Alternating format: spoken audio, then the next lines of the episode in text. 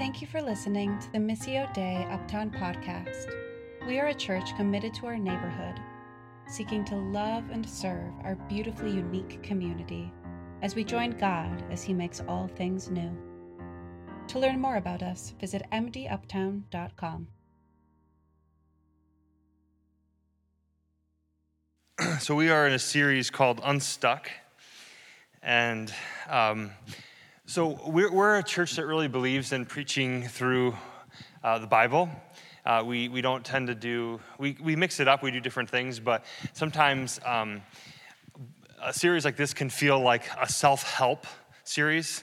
You know, like pick up the best book at the local bookstore. And, and not that those things are, like sometimes we need books that encourage us and help us to figure out our lives and things like that and we need that in a series. But i would look at this series unstuck is, is more about spiritual formation. It's about us coming out of a year plus of um, our lives being very disrupted very easily to get stuck so, how are, is God now wanting to bring us out of that situation and form us closer and closer to his image? So, we've gone through the book of Nehemiah, we've gone through James, we did the fruit of the Spirit in Galatians 5. We're, uh, we're, those, and a lot of times it's helpful to hear the, the whole letter or the whole, the whole narrative or the whole story, and it's best to like understand the Bible in those ways. But sometimes we just need to understand kind of what God, how God wants to form us and draw from different passages of Scripture. So, today, um, we are talking about wisdom.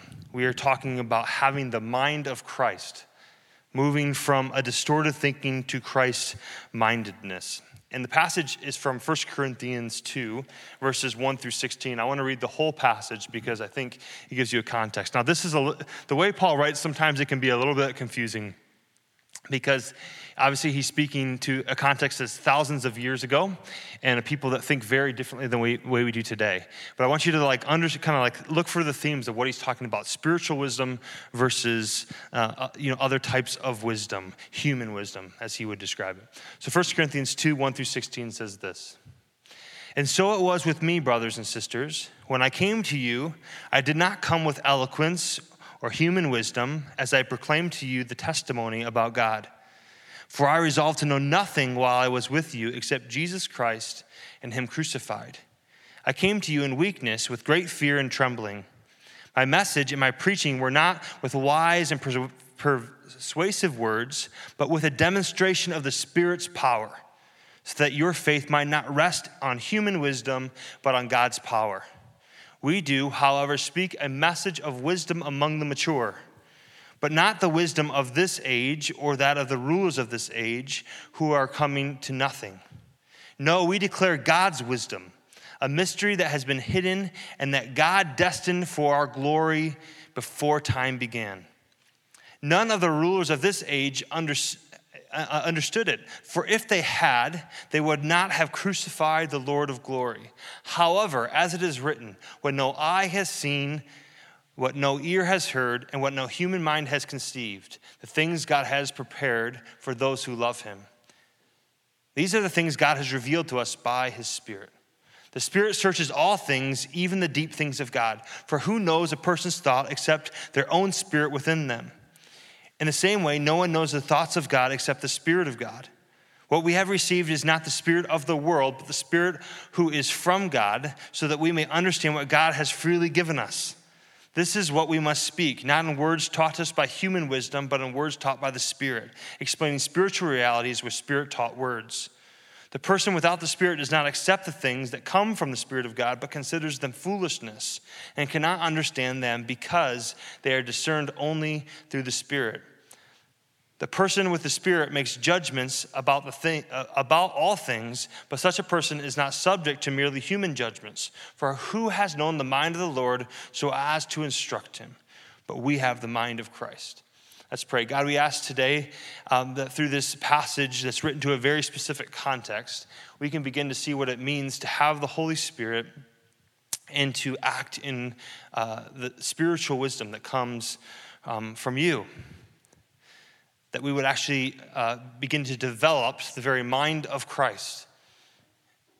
And that that would grow and that it would impact all of the way that we think about things and the way that we interact in the world, what we trust in, what we believe in, how we shape our lives. Amen. So, Paul is talking about spiritual wisdom versus human wisdom. And I think that sometimes people misunderstand what he's saying because he kind of makes human wisdom sound really, really bad.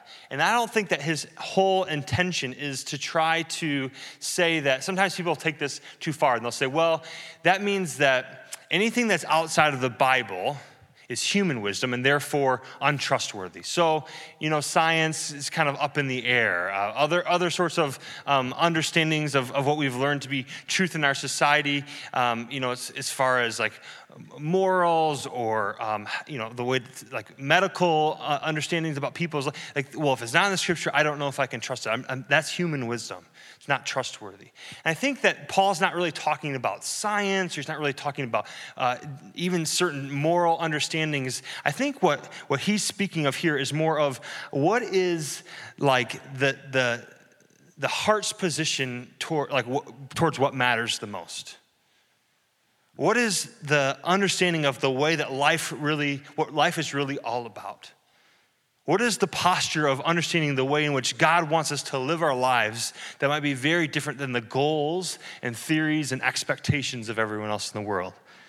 So it's different than just like facts. Does that make sense? It's different than just knowing things and just questioning all those things, although that may be necessary at times. But it's more about this understanding of the world and how it actually works in light of God. What should we care about? What matters the most? Those sorts of things.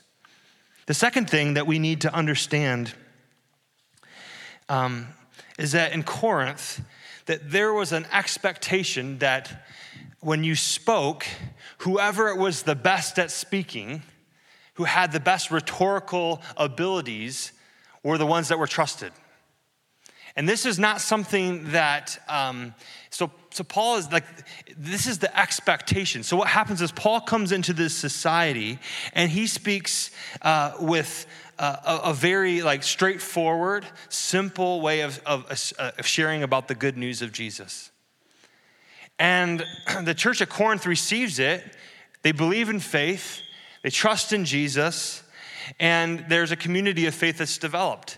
And after Paul leaves, what happens is other people come in that are much more eloquent than Paul, much better speakers, much uh, like they, they are true orators, right? And Apollos is one of them, and some other people. And the people are drawn to those individuals because they are trained in their society to say, whoever's the most eloquent, whoever's the most knowledgeable, whoever's the most compelling those are the people that must be wise. Those are the people that must be true. We must believe those things. And Paul is saying to you, I'm trying to show you that that is just a human thing. That's human wisdom, not godly wisdom. That's not actually true, like reality when it comes to uh, wisdom, when it comes to understanding. So they, they understood it as there's this correspondence between words and life, and the one who is eloquent and also wise. But Paul's personal presence seems to have been weak, and his rhetorical standards did not have the eloquence or sophistication that the others that followed. So even though he had a great deal of success, they're kind of questioning whether Paul should be listened to in comparison to these other teachers. They expected him to do better if he, if they, he was to be believed. When Paul pushes back on this idea, Paul says, I wasn't arrogant in my presentation. I, and that's what they expected. They wanted him to be proud, they wanted him to be boasting. But he kind of frames it as I have undercut the wisdom of the age in order to display the power of God.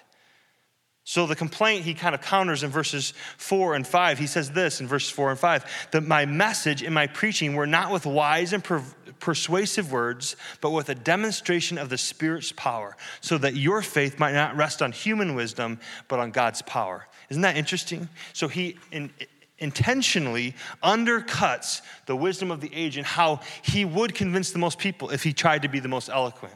Instead, he says, What I want to do is to display the power of God through the basics. I want to prove to you that the Spirit is actually powerful and can convince you without any eloquence whatsoever because of the Spirit's power. His message is that God confounds the strong with the gospel. This is where the message is different than the world. The cross seems like foolishness, yet it is the very power of God. Paul came with a very simple preaching to show the wisdom of God through the power of the Spirit. His words weren't wise or pervasive to the world, but the demonstration of the Spirit's power. So, our faith and their faith was not built on being convinced by eloquence, but by the Spirit's power. He just keeps saying that over and over the Spirit's power. He did it this way intentionally. But still, even though he did it this way and he's explained it this way, he re- recognizes that that's so countercultural to what their expectations are and what they have received as human wisdom. It's really hard to cut through these kind of established expectations in the way to interpret the world. And so, so for us too. Now, maybe I think there's some truth to this reality too. The most eloquent person, the most seemingly intelligent person, the person that has whatever their, their ducks in a row, we tend to believe more than someone that would just come forward and seem maybe more simplistic. But maybe not to the extent of, of Corinth. And so we have to, in some ways, dig into our own context and culture. What are the things that we grab hold of and that we believe because our culture or human wisdom tells us that we must believe them, but, the, you know, but, but God would say you need to think deeper, you need to, to consider um, the alternative. So, verses 6 through 16 is really important because Paul then tries to, to play out what it means to have the Spirit of God. So, he explains to them that, see, this, you, you got the Spirit by the Spirit's power not by any sort of um, argument of me. Like the Spirit just came and impacted your life and you believed. So then he goes on and he wants to kind of make it really clear. What are we talking about now? We're talking about what does it mean to have the Spirit? And some have used this passage in Scripture. Maybe some of you have been in churches where they've talked about this, where Paul is kind of talking about, like, what they would, the word sometimes would be like a super Christian or um, a, a, Christian that, there's some Christians that, that have the Spirit, that have received the Holy Spirit, and others that have not received the Spirit. And there's like, so there's almost like a, a carnal Christian, and then there's like a spiritual Christian or a mature Christian. And that's really not what Paul is talking about. The, Christianity, apart from you having the Holy Spirit, is not Christianity at all. Like, that is the very foundation of what it means to be a follower of Jesus, that you have the Holy Spirit. And so, this is not talking about people that have a special anointing of the Holy Spirit, but some people are more mature in their wisdom or more mature in the Spirit than others. Some understand godly wisdom where others may not. So when Paul talks in verse 6 about the wisdom, about wisdom, he means that the wisdom he dispenses, while potentially available for all Christians, can only fully be received and understood by the mature believer not the immature believer. So there's its image in, in the scriptures here is like mature believer, immature believer. In other places, he uses the idea of babies and adults in Christ. Or in John, he uses the church term like there's, there's fathers in the faith or mothers in the faith, faith, and then there's children in the faith. And so Paul is saying that there, even though we all have the Spirit, we don't all have the same level of wisdom. We don't all have the same level of spiritual wisdom. And so there's this draw calling us to a greater wisdom, a greater mind like Christ. And he goes on to say in verses six through eight that the rulers of this age, who have all of this human wisdom, that are most intelligent people, most eloquent people, all those people, they missed the most important wisdom of all and not here, he's not talking about like satanic forces, he's talking about actual rulers like Caesar, right? Like Herod, like other uh, very intelligent, sophisticated people in, in, in uh, Israel and in the Gentile world. Paul's point is that they loved rhetoric and they loved philosophy, but they had missed out on the greatest revealed secret of all human history Otherwise, they wouldn't have crucified Jesus.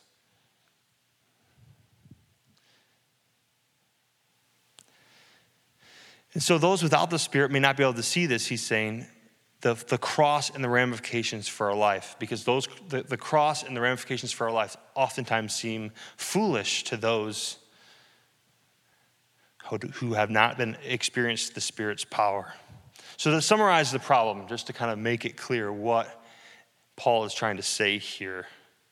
Because we could spend I would love to be able to go verse by verse by verse here and try to like unpack everything, but unfortunately, we're not going to be able to do that. So here's the summarization. The problem then in Corinth is that not that some Christians are not spiritual or do not have the spirit or the mind of Christ. It is rather that though all Corinthian Christians have the spirit, they are not living as spiritual persons ought to live.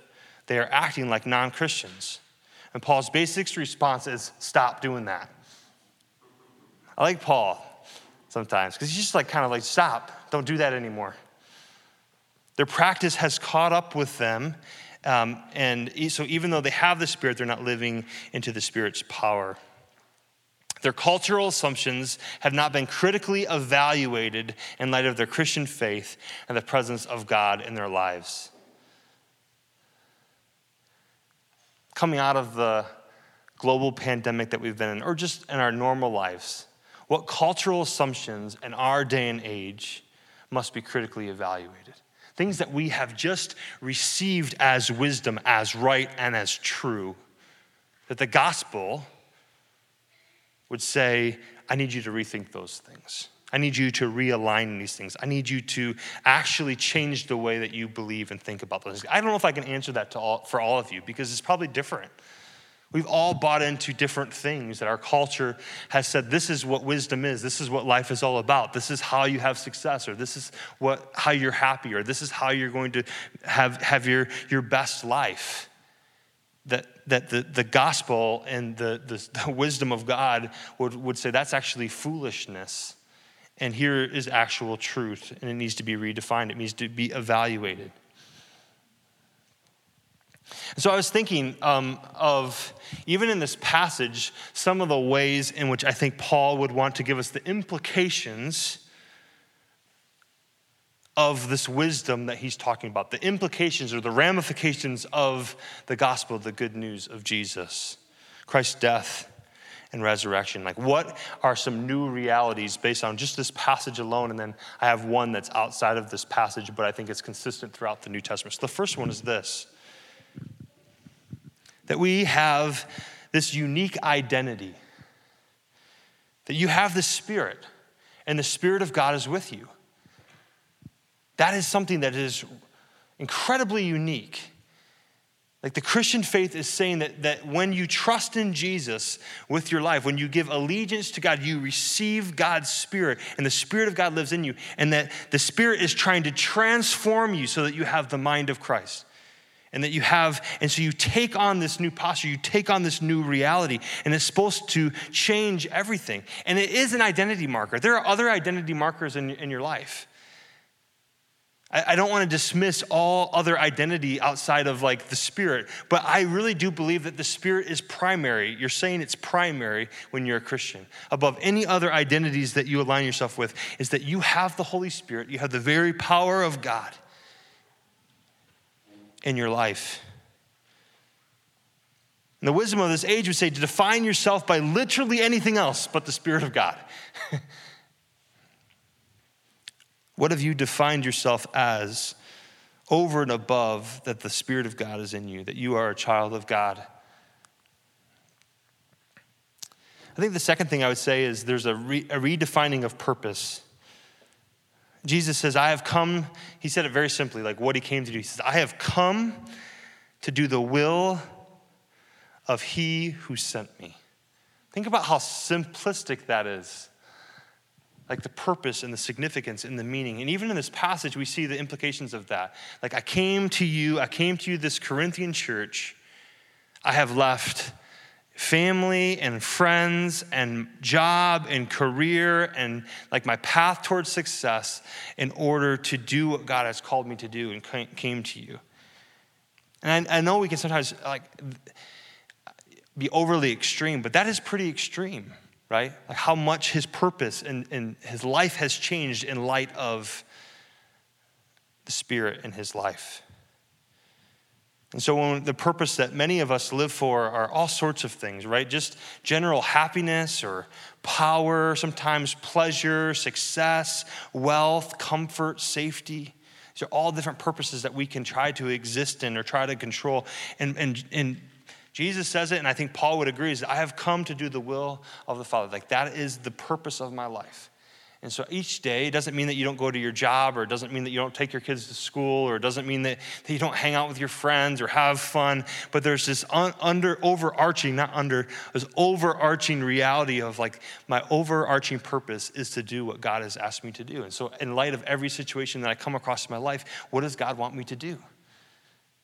How does God want me to teach this class in light of what God has done? How does God want to help me um, get this person housing in light of who He has, like His will in my life? How does God want, want me to treat my next door neighbor because of what God has done in my life?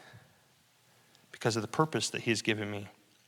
The third thing I think Paul highlights from this passage is that you don't have to prove yourself. Now, it's not that Paul, Paul's a little defensive here.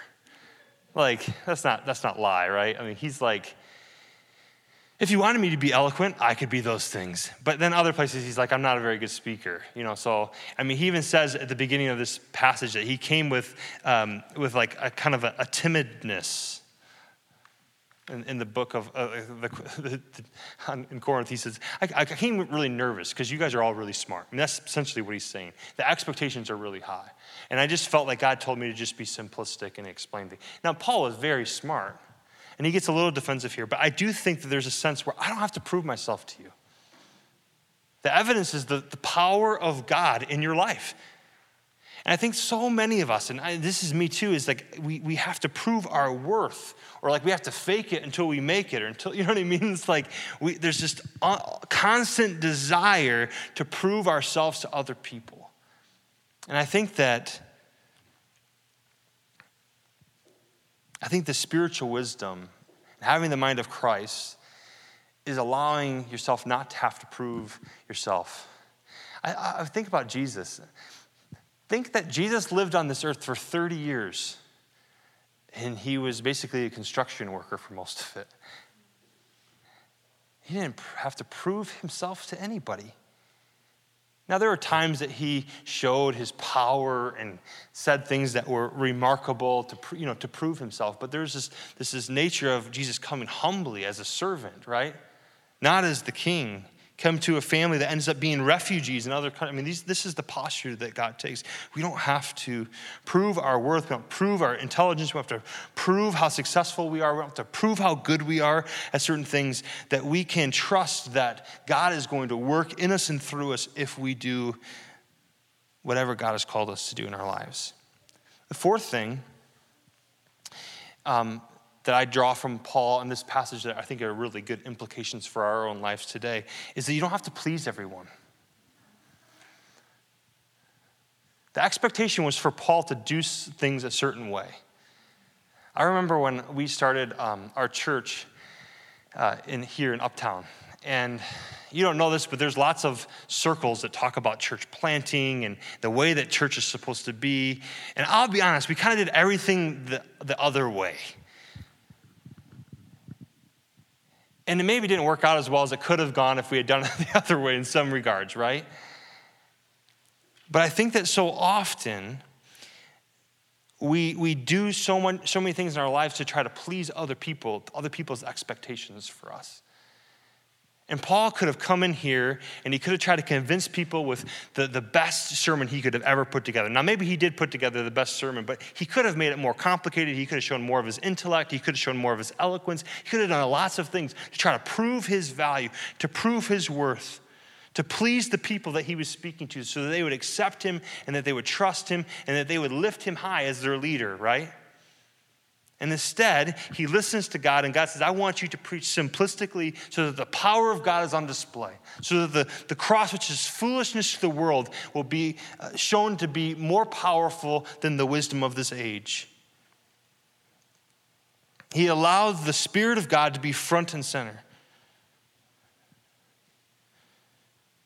All I try to do is please the one who sent me, he says over and over again in the Gospels.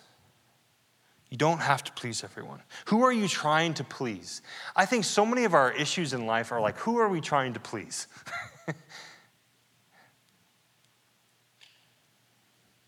who are we trying to prove ourselves to, and who are we trying to please? I get that that's complicated when you have bosses, right? And you have expectations in your life from other people.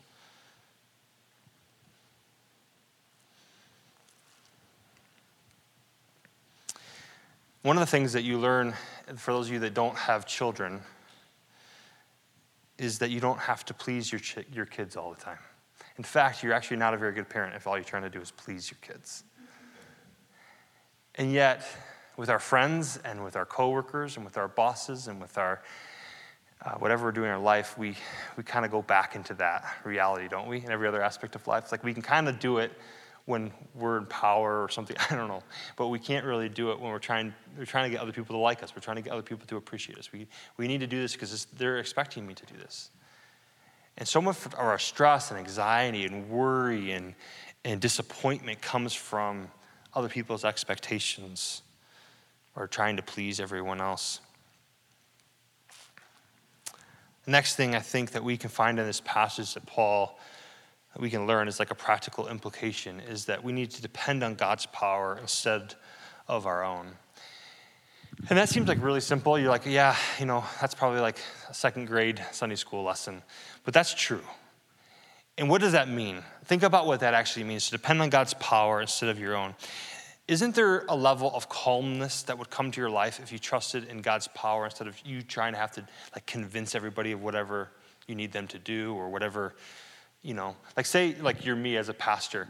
Imagine how much more calm I would be if I was like Paul and didn't worry about what you all thought, didn't try to prove myself, didn't have to try to please everyone, and I depended on God's power instead of my own strength. Like, that would be a significant difference, right? In my posture and the way I, it would be way less stressful. and I imagine whatever you do in your life, if you would depend on God's power on your own, you could calm down a little bit. You could feel at peace. You could feel um, free a little bit because you're trusting in the power of God instead of your own strength. You don't have to convince people, you don't have to produce for people, you don't have to win every argument. You can trust the Spirit.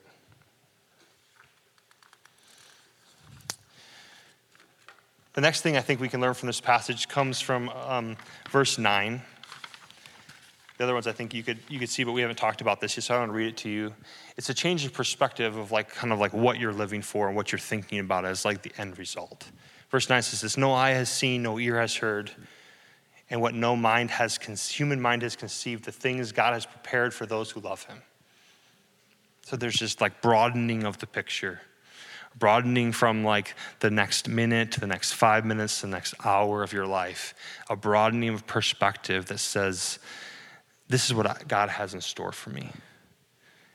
And that should have real implications for our daily lives as we broaden our perspective of what's coming, of what God's going to do. It broadens our perspective about whatever difficulty we're facing in our lives. So I'll be honest, this, just this week, um, in our house, in the house that we own, um, we, we had plumbing damage.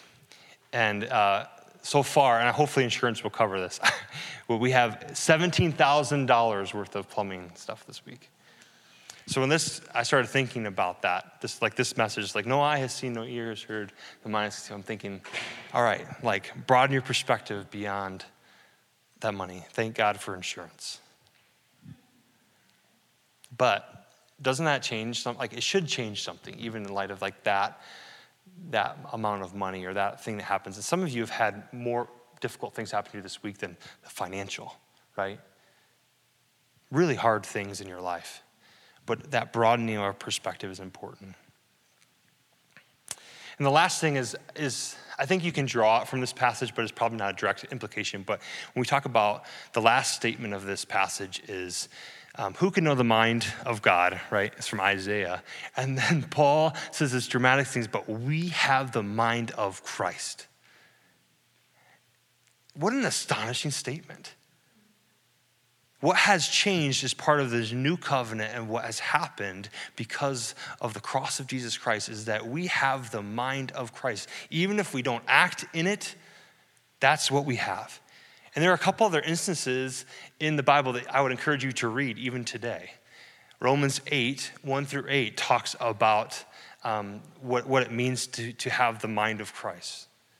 So no condemnation for those who are in Christ, and it talks about you having the Spirit. The second one is Philippians 2. It's a very popular, famous passage. We usually talk about it at Christmas time because it talks about how Jesus, being very nature God, did not consider equality with God something to be grasped, but made himself nothing, taking the posture of a servant, being made in human likeness, and being found in appearance as man. He humbled himself and became obedient to death, even death on the cross, right? This is a very popular, most people have heard that verse many times that are Christians.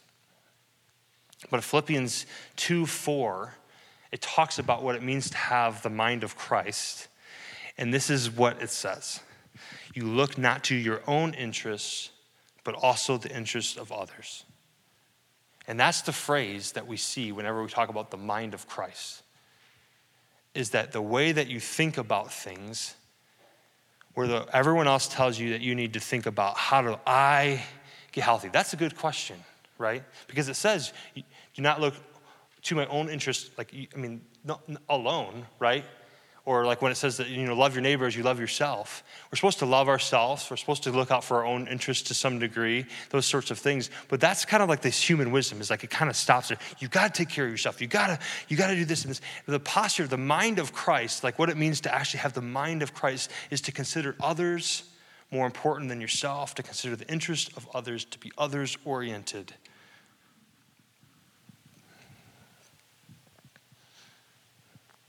And when you think about that passage of Philippians 2, Jesus, who being in very nature God, did not consider equality with God something to be grasped, made himself nothing, taking the very nature of a servant. We think about what we just talked about from this passage. You're knowing your identity. Jesus knew that he was uh, the Son of God, and that identity was enough for him to take on the position of a servant the purpose that he had to come and to serve us all the way to death. Jesus didn't have to, I mean, think about what that tells us about him having to prove himself to us that he's come as a baby and come as a servant and come to uh, an oppressed people, to a poor family. That you don't have to please everyone. Everyone else would have wanted Jesus to come as a king, right? The expectation was that he was going to come on a horse, right, with a white robe and, and to defeat the enemies. He didn't have to please everyone because he was doing what he had to do, what God had called him to do, what the Father had said. If you're going to take the posture of a servant, it automatically defines you as someone that has to depend on God's power because it's not an easy posture to live in. In Hebrews 12, I love this passage. It talks about Jesus suffering until he sheds blood. And he says, like, most of us have never suffered until we have shed blood. I'm like, oh, that's probably true, right? Like, that's, whenever I read that passage, I'm like, yeah, I really haven't suffered. and, but Jesus says this, or it says this in Hebrews, it says, for the joy set before him, he endured the cross, scorning his shame. The joy set before him, there's perspective, right? The joy that's set before him no mind has, you know, has, has seen, right, or what is the word? But no, no, ears have heard, no mind has seen, whatever it was, the eyes have seen, and mind has comprehended what God has in store for us, for the joy set before him. And so, as people that are filled with the uh, wisdom of the Spirit as opposed to human wisdom. Some of these things I just talked about are, are very different than the wisdom of this world. Do you see how it's different? It's not just like, do you believe um, uh, the vaccine works or not, right? That's something that probably can be proved by scientific fact over time. It's different than that. Wisdom that he's talking about, human wisdom versus spiritual wisdom, is the stuff we're talking about here. It's the perspective that you have, it's considering others' interests ahead of yourself. And the only way you get to that place is, is by the foolishness of the cross, is by the power of God displayed, the victory over death, the victory over sin, where all of those things that everyone else expects you to be and to do and to live into and to be about can change and shift and, and decrease and the Spirit of God can increase in your life. Amen? Let's pray. Thank you for listening to the Missio Dei Uptown podcast. We are a church committed to our neighborhood, seeking to love and serve our beautifully unique community as we join God as He makes all things new. To learn more about us, visit mduptown.com.